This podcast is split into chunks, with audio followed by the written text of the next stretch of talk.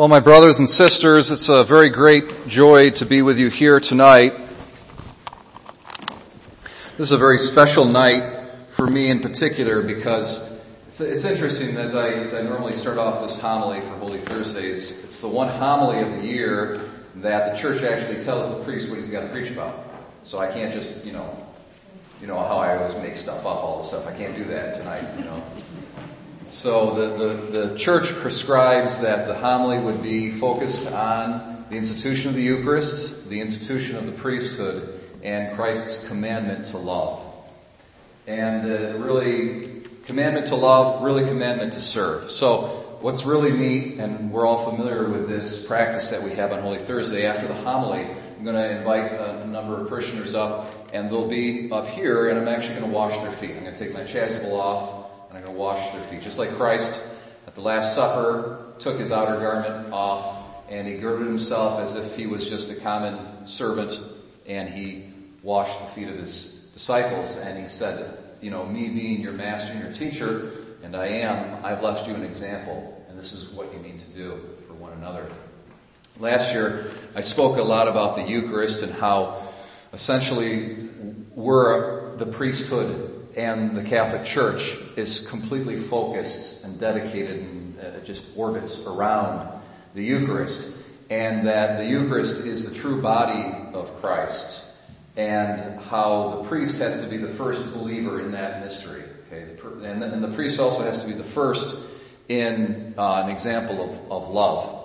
And the Eucharist also is not just the center of who we are and what we're all about, because it's Jesus Christ himself, but also because it represents for us the mystical body of Christ. Okay? The mystical body of Christ, and that's us. We're members of one another. And we need to identify with each other. None of us should ever say of another person, um, I don't want nothing to do with them.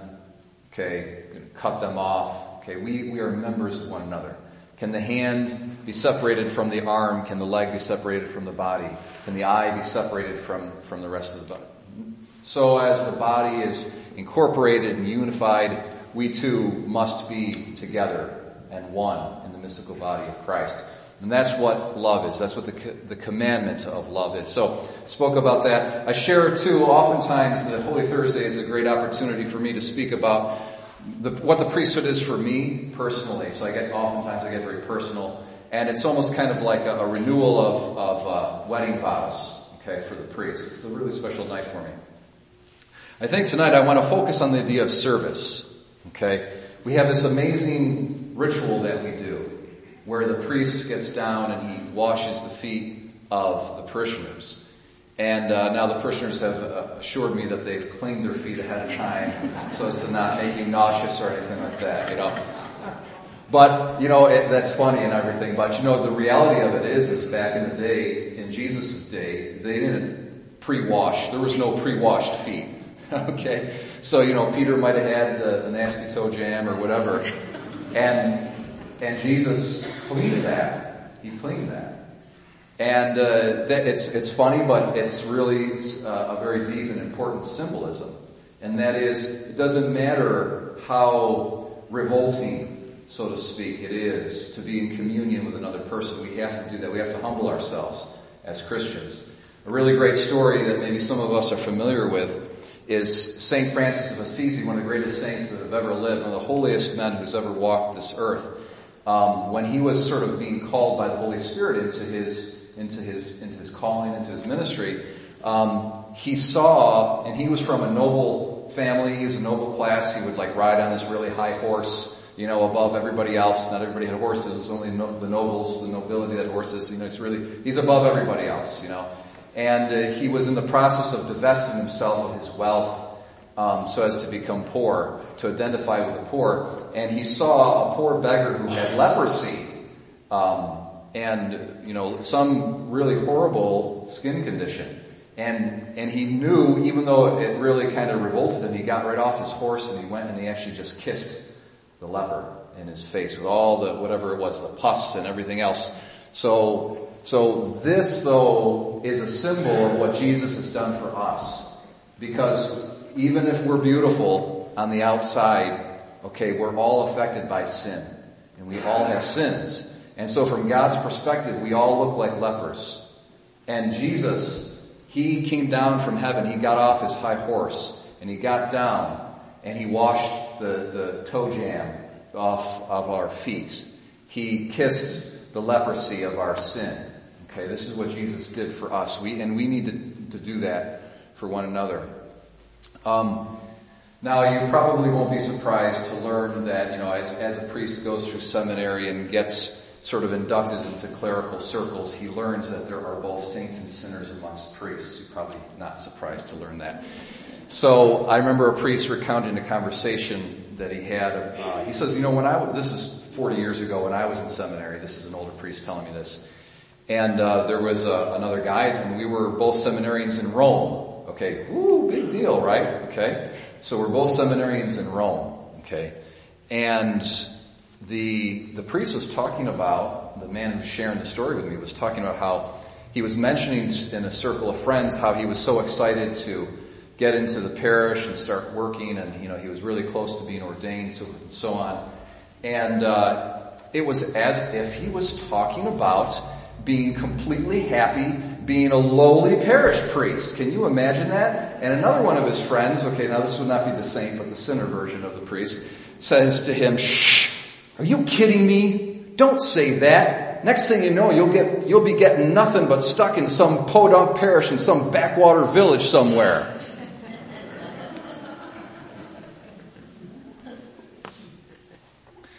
My brothers and sisters, I'm not worthy of this podunk parish in some backwater somewhere. I'm not worthy of it. I'm not worthy of the priesthood. Okay? I'm not worthy of it. And service to others is the greatest gift that you can be given. Jesus says it's more blessed to give than to receive. And as a priest, I have the opportunity to give and to give and to give and to give. It's a whole life of giving. And uh, as is all our vocations, our vocations where we're called to be self gifts to one another and to give. And the priesthood is a really special and privileged way of, of doing that, of living out that commandment of Christ to be a servant, to be humble, to get down on the ground next to someone's foot. You know, the foot's the lowest part of the body. And so you're identifying with the weaknesses and the sins and the hurt and the pain and the neediness of your neighbor. And when you do that, something really special happens. So it's a, it's a great privilege. Um, a little story to share with you that reminds this is something that, that sticks out in my mind, reminds you. In the autobi- uh, autobiography of Benjamin Franklin, we all know Benjamin Franklin, a great founding father of our, of our country of America. When he was a young man, he went to Pennsylvania and he started his own printing press. That's uh, he started working in printing, and then he became kind of an entrepreneurial, and he was a self-made man and self-educated man.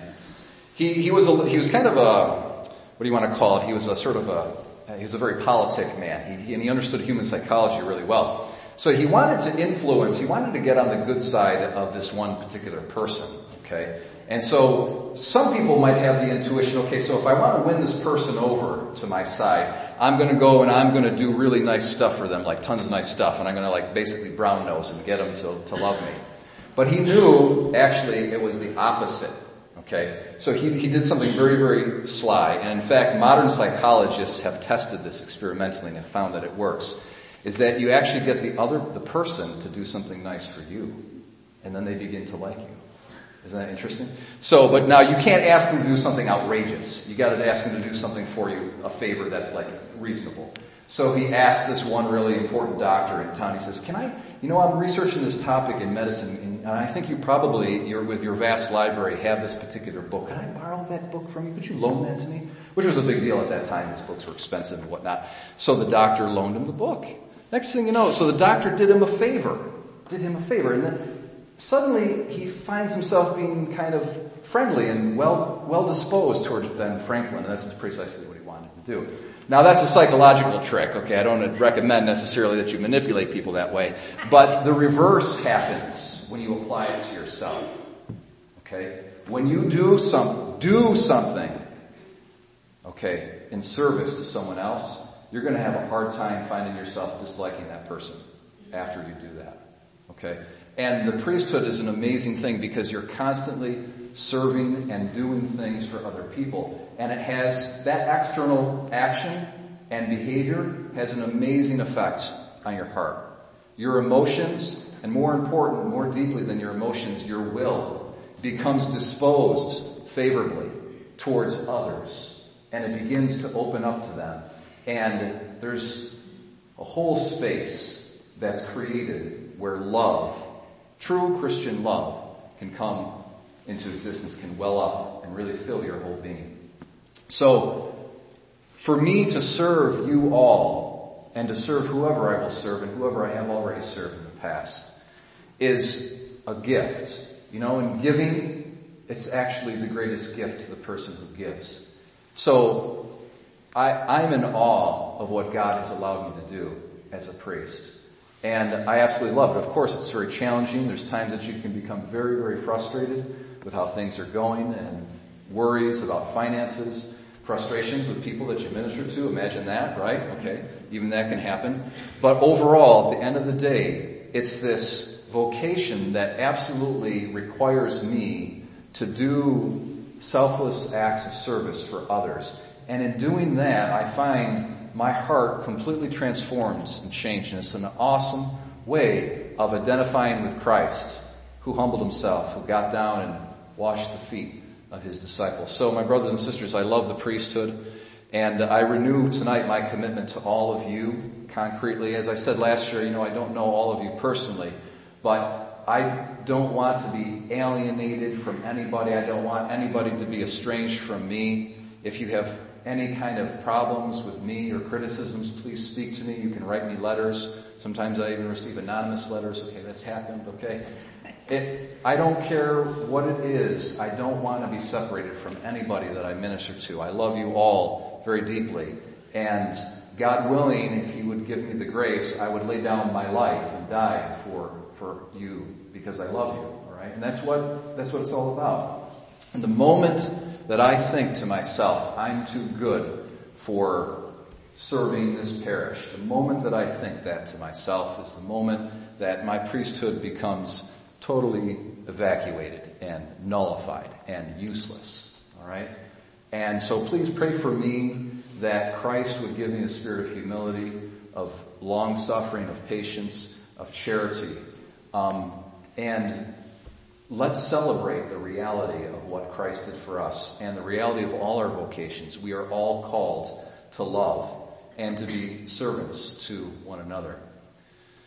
So this is an awesome time together to be tonight. We're entering into Christ's passion. Let's really think about Him, get our minds off ourselves and think about Him. I love the beautiful opportunity we had at the end of Mass where Jesus, the bridegroom, has been taken away as you notice the tabernacle is empty and we'll place him in the side tabernacle, which represents the prison that he stayed in uh, over the night, overnight, awaiting the, the, trial before Pontius Pilate the next morning. And uh, he suffered greatly in that prison, and he was all alone. His disciples unfortunately abandoned him in the Garden of Gethsemane when he suffered so greatly. He suffered because he anticipated the excruciating torture of the cross, but he suffered more deeply because he saw that the hands that nailed him to the cross and that the mouths that spit upon him were not just two mouths or two hands or four hands. They were millions of hands, billions of hands of all the human people who've ever lived and who have committed a sin. Okay? So Jesus took upon himself the sins of all of us. And he was abandoned and left alone by everybody. So tonight's a special time because we can stay after Mass and we can spend a little bit of time worshiping Jesus in the Blessed Sacrament. And we can say to Him, Lord, I'm not abandoning you. Okay? I'm gonna, I'm gonna be some consolation for you in your suffering. I'm going to be some bit of relief for you. Okay? And I'm gonna help you carry that awesome burden that you carried that, that first Holy Thursday. So, my brothers and sisters, at this point, we'll have our we'll have our, our parishioners come up, and I'll ask the uh,